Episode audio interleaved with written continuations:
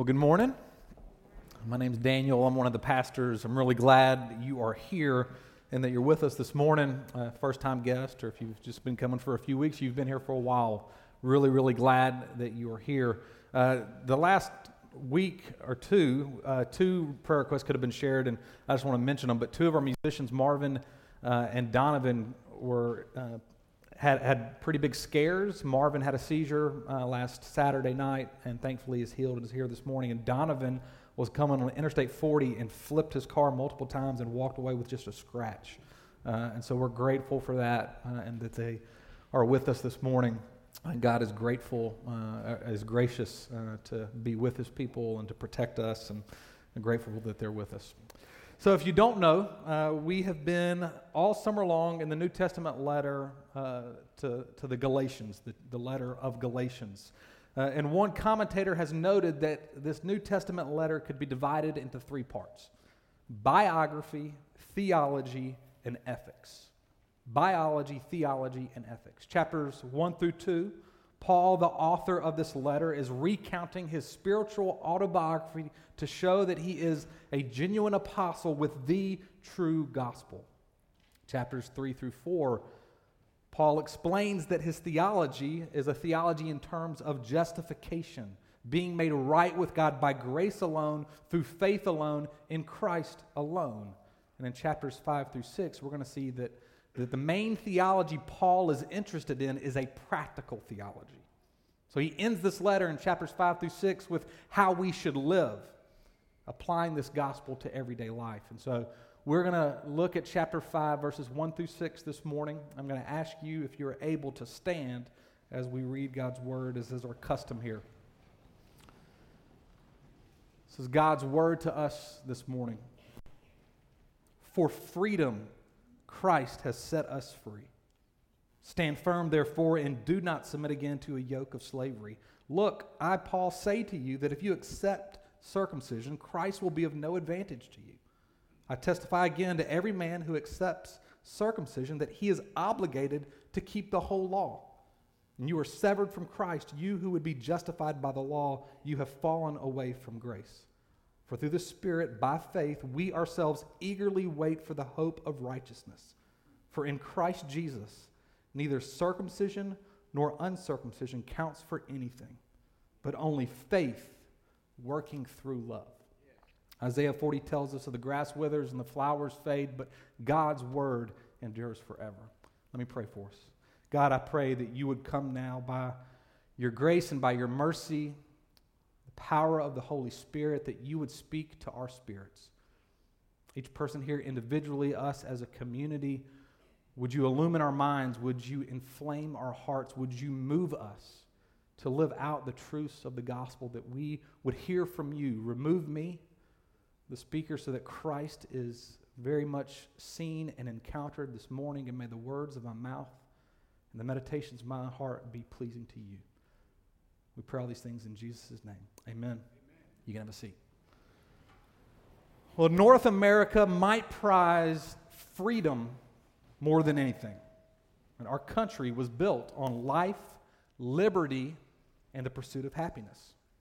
We just celebrated Independence Day, freedom from British rule, the, the liberty that now would come to start and form a new country. Some people speak of freedom in terms of politics, right? Free speech, the freedom to vote. Others work diligently for the freedom from oppressive social structures. Both of those are important forms of freedom. But most North Americans, when they hear the word freedom, primarily factor in personal freedom the freedom to do what I want to do. Now, I know when I start feeling overwhelmed by work and by ministry and uh, another sermon being preached while I preach my sermon. uh, you're good, man. Uh, you're all right. Maybe we should just listen to him instead of me. No, just kidding.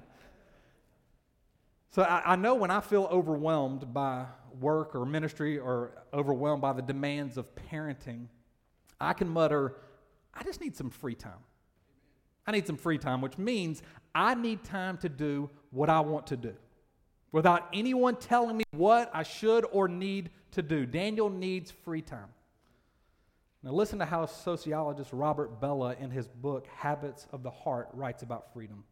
Quote Freedom is perhaps the most resonant, deeply held American value. Yet, freedom turns out to mean being left alone by others, not having other people's values, ideas, or styles of life forced upon one, being free of arbitrary authority in work, family, and political life. Our country and our culture has taught us that freedom is being left alone with personal authority and autonomy to do what I want when I want. We've been shaped with this understanding of freedom as being left alone. And this view of freedom, the self becomes the moral source of authority. The self determines what guides and directs life and what creates fullness and happiness. And if this is what freedom means, then God becomes extremely inconvenient. God actually becomes our opposition because if there is a God, he undoubtedly has opinions about what we ought to do, where we ought to do it, and with whom. So, what many people in our country want is not freedom of religion, but freedom from religion. Listen to this quote from the Free Inquiry. It's a leading magazine for secular humanists. Quote, some ideas can enslave you some can set you free. If you crave freedom from baseless dogma, if you want to think for yourself, instead of submitting to tradition, authority, or blind faith, put aside religion, put aside despair, put aside guilt and sin, and find new meaning and joy in life. Now, you may identify with that this morning. You may say, Yeah, I agree with that. And if so, I'm really glad you were willing to come to church and be with us this morning. Our culture teaches that freedom is a freedom from religion. And what I want us to look at this morning is what does the Bible mean by freedom? Because our text is all about freedom. Look at verse 1. For freedom, Christ has set us free. In other words, Paul is saying, You are free in Christ, therefore be free. Live in your freedom. Stand firm. Do not submit again to a yoke of slavery liberation. And freedom is why the Lord Jesus Christ was sent, born, lived, and died, and resurrected. Jesus' first sermon is recorded in Luke chapter 4. Jesus goes to Nazareth, enters the synagogue on the Sabbath, and he opens up the scroll of the prophet Isaiah to chapter 61 and reads, The Spirit of the Lord is upon me because he has anointed me to proclaim good news to the poor. He has sent me to proclaim liberty to the captives. Jesus was sent, and he came for the sake of liberation, for freedom. The Bible talks about freedom, it is always freedom in Christ. It's a very different understanding than the way our culture defines freedom. Our culture, again, says the self determines. The Bible says freedom is actually freedom from myself, so that I might live for God and for others in love. The gospel of Christianity could be succinctly communicated by this metaphor of slavery and freedom. Before faith in Christ, everyone is held captive. Everyone is born into a state of slavery, a triple slavery. We're enslaved to sin, destined to sin. We're enslaved to death, destined to die, and we're enslaved to the devil, destined to be tempted and to succumb to that temptation. But by faith in Jesus, we are set free from this tyranny. We're set free from the tyranny of sin. No longer guilty and condemned in our sin. We're set free from the tyranny of death. Death does not have the final word. We have a future hope and resurrection that we look forward to and we're set free from the tyranny of the devil. He no longer has the power over us. We can choose by his grace not to sin and walk in love. See, if someone were to come up to you on the street, I, I met with Dion uh, earlier this morning, Sedota, and I said, if your little uh, sister asked you what's the gospel about, what would you say, Dion? Someone were to come up to you, a friend, a family member, and say, What's the gospel about? you could reply very simply it is a message about slavery, slavery to freedom in Christ. Again, simply put, the difference in our culture's view of freedom and the Bible's view. Our culture says freedom is freedom from. It's a freedom from anything that hinders the self to do what the self desires. The Bible says freedom is freedom for, for our designed purpose, for what God intended us to be, for a life in communion with our Creator and our Redeemer. Now, that's a long intro, but I had to set up what I'm, I, I want us to look at freedom and what our culture's view of freedom, because what Paul is wanting us to do is live out this theology, to live out this freedom. So that's what I want us to look at this morning. How do we live it out? The first point is that freedom is lived out when we know our identity. Look at verses 2 to 4. Verse 2 Look, I, Paul, say to you that if you accept circumcision, Christ will be of no advantage to you. If you haven't been here as we've been in this letter, let me tell you and remind the rest of you that the false teachers, those whom Paul has called the Judaizers, are trying to teach the Christians in Galatia that true faith is faith in Jesus plus obedience to the Jewish law. Faith in Jesus plus adherence to Jewish culture, thus circumcision. They are teaching Christians in Galatia that to be an official card carrying Christian, your ID must be circumcision. It was their badge to flash and to show that they really understood and got Christianity. We like to flash our badges today to show that we get Christianity, don't we? That Instagram photo or Facebook photo, cup of coffee, journal open, Bible open, Hashtag great way to start my day. Way of saying, hey, world, I get it. I get Christianity. It's the bumper sticker question authority, coexist, peace. My badge to show the world I get it. Have you ever looked at someone or a group of people who profess faith in Jesus and thought, man, they're just not quite measuring up?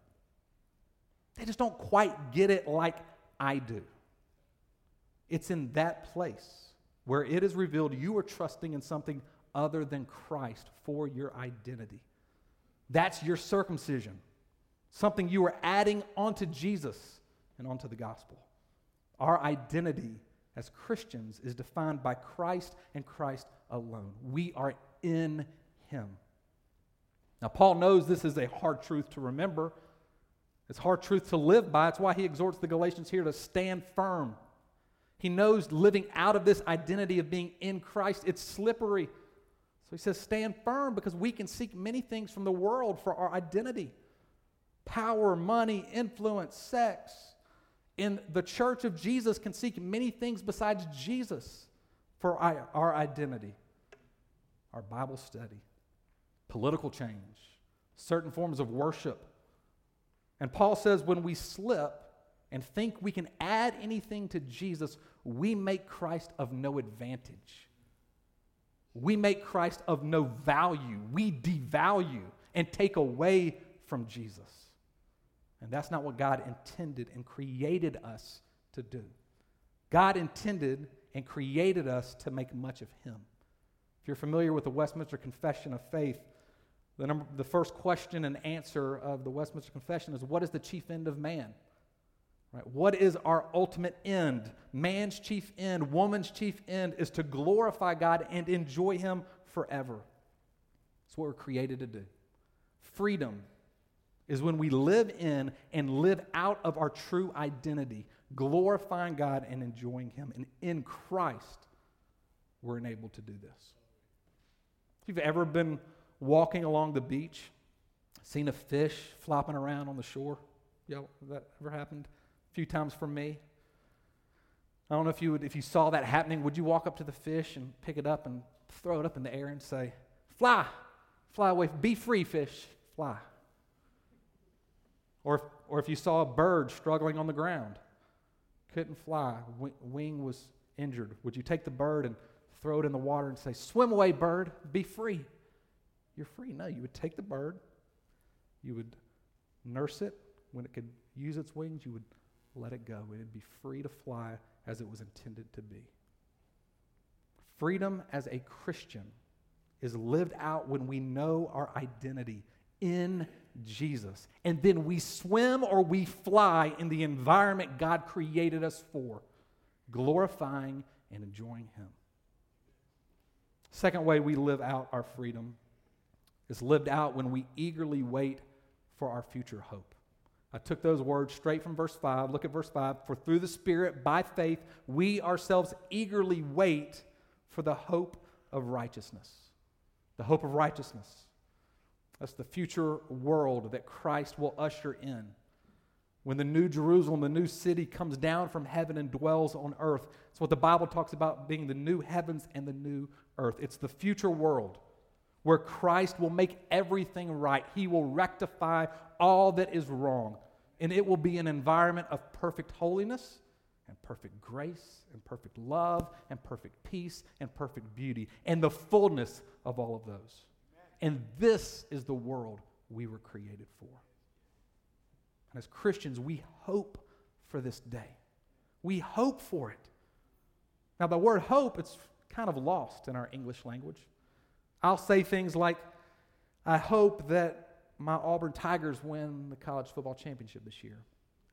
I actually was surprised by a good friend, Bill, who's here this morning. We graduated Auburn together, and we both deeply hope the Auburn Tigers will win the college football championship. Some will say, I hope our political landscape will change over the next year.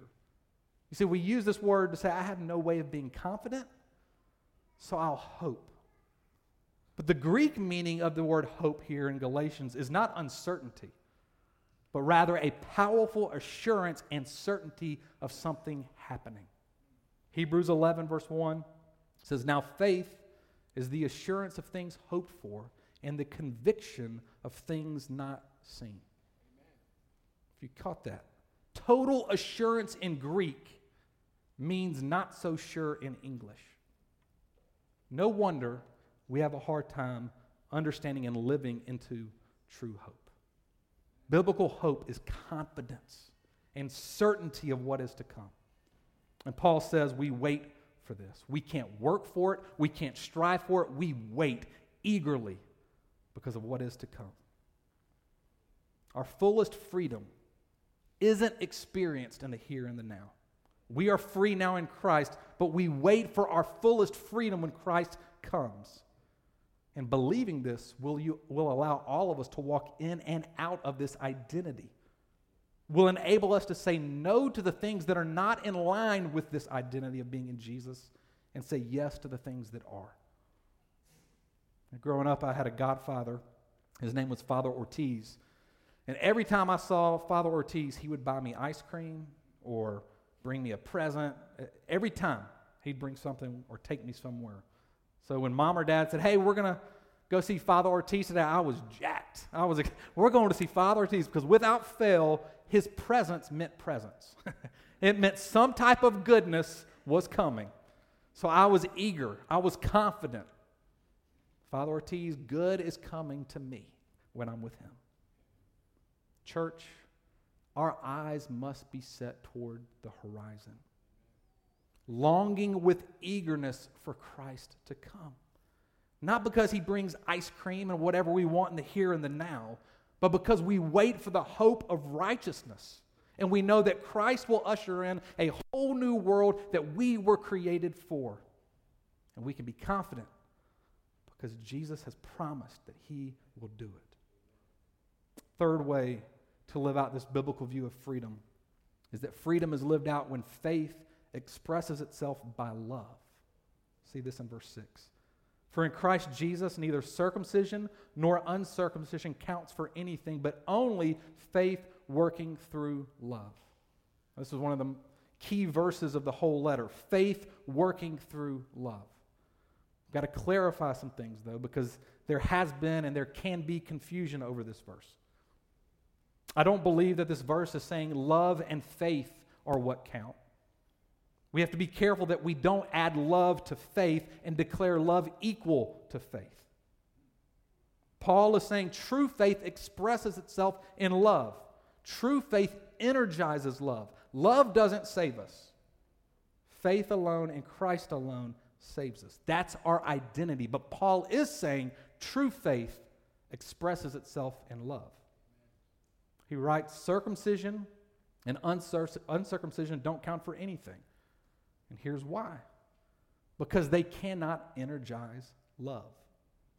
Another way of saying circumcision is moralism, adherence to the law, strict morality of what's right and what's wrong. Another way of saying uncircumcision is licentiousness. It's this doing whatever I want, the license to live however I desire. Moralism and licentiousness cannot energize love because both are essentially selfish. And love is giving oneself away with great joy. Moralism and licentiousness has self at the center. True love is the sacrifice of the self for the sake of another. Amen. And Jesus is the one who loves perfectly. He gave his life away in death for you and for me so that we can experience the unconditional love of the Father. And when we have our faith in Christ, his love will be expressed through us. See, faith alone in Christ alone, by grace alone, energizes love because Christ is love. Let me ask you a straightforward question. This really is the acid test of being a Christian. Does your faith that you profess express love? Does your faith express love? Do you love God with your heart, mind, soul, and strength? Do you say yes to his ways above your ways? Do you love your neighbor as yourself, giving your time, your resources? Do you allow interruption into your schedule? Do you love each other in our church, speak well of each other, reach out when a need arises? Do you defend each other when someone is speaking ill of another? Do you, as Timothy said last week, say hard things towards one another because you love each other?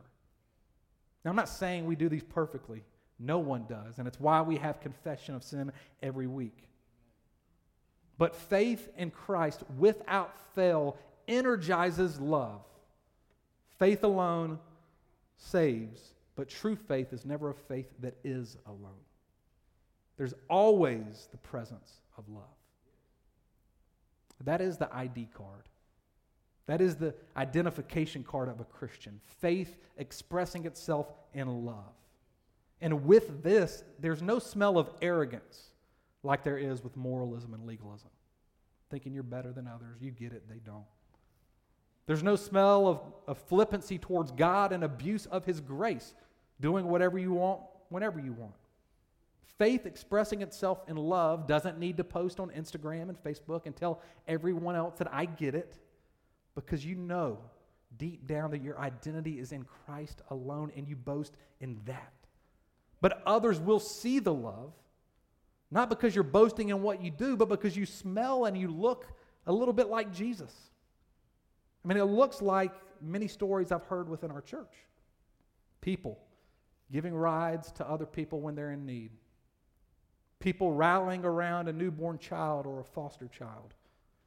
People giving meals when in need, and not just any meal, but like thoughtful, written out instructions with flowers It's people who are new to Durham being welcomed into a home for the first time. It's people who've been gone from our community and returning and being loved on. It's writing a letter with words of encouragement or visiting someone in a hospital. It's helping rebuild a home. It's stepping in and helping out at a local school. See, freedom is when you live in your fullest self, being what God intended you to be.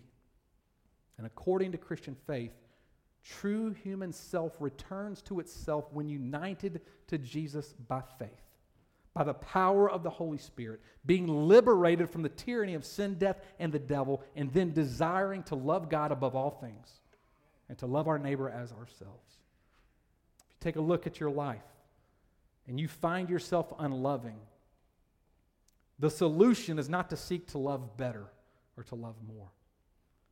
The solution is to look at Christ who gives us an identity, loved by the Father. And as we dwell on our certain hope, we will have our hearts moved by His love to love others around us. The Masons have really enjoyed the Disney movie Moana lately. We have to fast forward through half of it because we have a three year old who can't watch a good portion of it. But uh, he loves Moana, wants to listen to Moana songs like every time we're in the car. If you've seen it, but the whole premise of the movie is that Moana is destined and chosen to be the one who returns the heart of Te Fiti. Tafiti is the goddess of life and creation, and her heart was taken by Maui. And in having her heart taken, she becomes Te Kā, the lava monster, the demon of earth and fire causing destruction upon the earth. So Moana finally responds to being the chosen one to return the heart to Te And there's this powerful scene at the end where Moana finally makes it across the sea. And Te Kā is blazing with fire, trying to destroy Moana, and Moana courageously asks the sea to part, to allow Te Kā to, the path to come to her. And the lava monster crawls across the parted sea to destroy Moana, and Moana stands firm. And she looks Te Kā in the eye and says tenderly, I see who you are, who you truly are.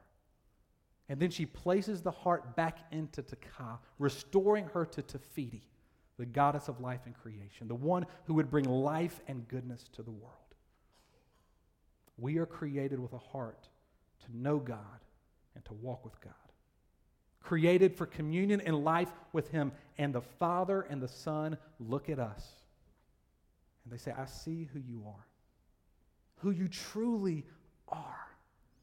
And then in Christ, our hearts can be restored and we can live out our true identity with confidence and with a hope of what is to come.